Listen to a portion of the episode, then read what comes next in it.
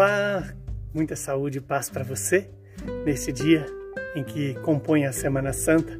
O evangelho de hoje é João capítulo 13, versículos de 21 a 33 e de 36 a 38. Naquele tempo, estando à mesa com seus discípulos, Jesus ficou profundamente comovido e testemunhou: Em verdade, em verdade eu vos digo, um de vós me entregará. Desconcertados, os discípulos olhavam uns para os outros, é, pois eles não sabiam de quem Jesus estava falando. Um deles, a quem Jesus amava, estava recostado ao lado de Jesus. Simão Pedro fez-lhe um sinal para que ele perguntasse ou procurasse saber de quem Jesus estava falando. Então o discípulo, reclinando-se sobre o peito de Jesus, perguntou-lhe: Senhor, quem é? Jesus respondeu: É aquele a quem eu der o pedaço de pão passado no molho. Então Jesus molhou um pedaço de pão e deu a Judas, filho de Simão Iscariotes. Depois do pedaço de pão, Satanás entrou em Judas. Então Jesus lhe disse: O que tens a fazer, executa-o depressa. Nenhum dos presentes compreendeu por que Jesus lhe disse isso. Como Judas cuidava eh, da bolsa, Alguns pensavam que Jesus lhe queria dizer: compra o que precisamos para a festa, ou que desse alguma coisa aos pobres. Depois de receber o pedaço de pão, Judas saiu imediatamente. Era noite. Depois que Judas saiu, disse Jesus: Agora foi glorificado o Filho do Homem, e Deus foi glorificado nele. Se Deus foi glorificado nele, também Deus o glorificará em si mesmo e o glorificará logo. Filhinhos, por pouco tempo estou ainda convosco. Vós me procurareis, e agora vos digo, como eu disse também aos, aos judeus: Para onde eu vou, vós não podeis ir. Simão Pedro perguntou: Senhor, para onde vais? Jesus respondeu-lhe: Para onde eu vou, tu não podes seguir-me agora, mas me seguirá mais tarde. Pedro então disse: Senhor, por que não posso seguir-te agora? Eu darei a minha vida por ti. Respondeu Jesus: Darás a tua vida por mim? Em verdade, em verdade te digo: o galo não cantará antes que me tenhas negado três vezes. Palavra da nossa salvação. Glória a vós, Senhor. Que essa palavra cure as feridas dos nossos pecados, perdoe os nossos pecados e nos conceda a vida eterna. Estamos diante do momento em que Jesus sente uma dor profunda porque ele vai ser traído por Judas. E aqui está algo que deve despertar em nós um cuidado para que não caiamos na tentação de Judas, de trair o Senhor. Veja que Jesus trata Judas não como inimigo, mas como amigo.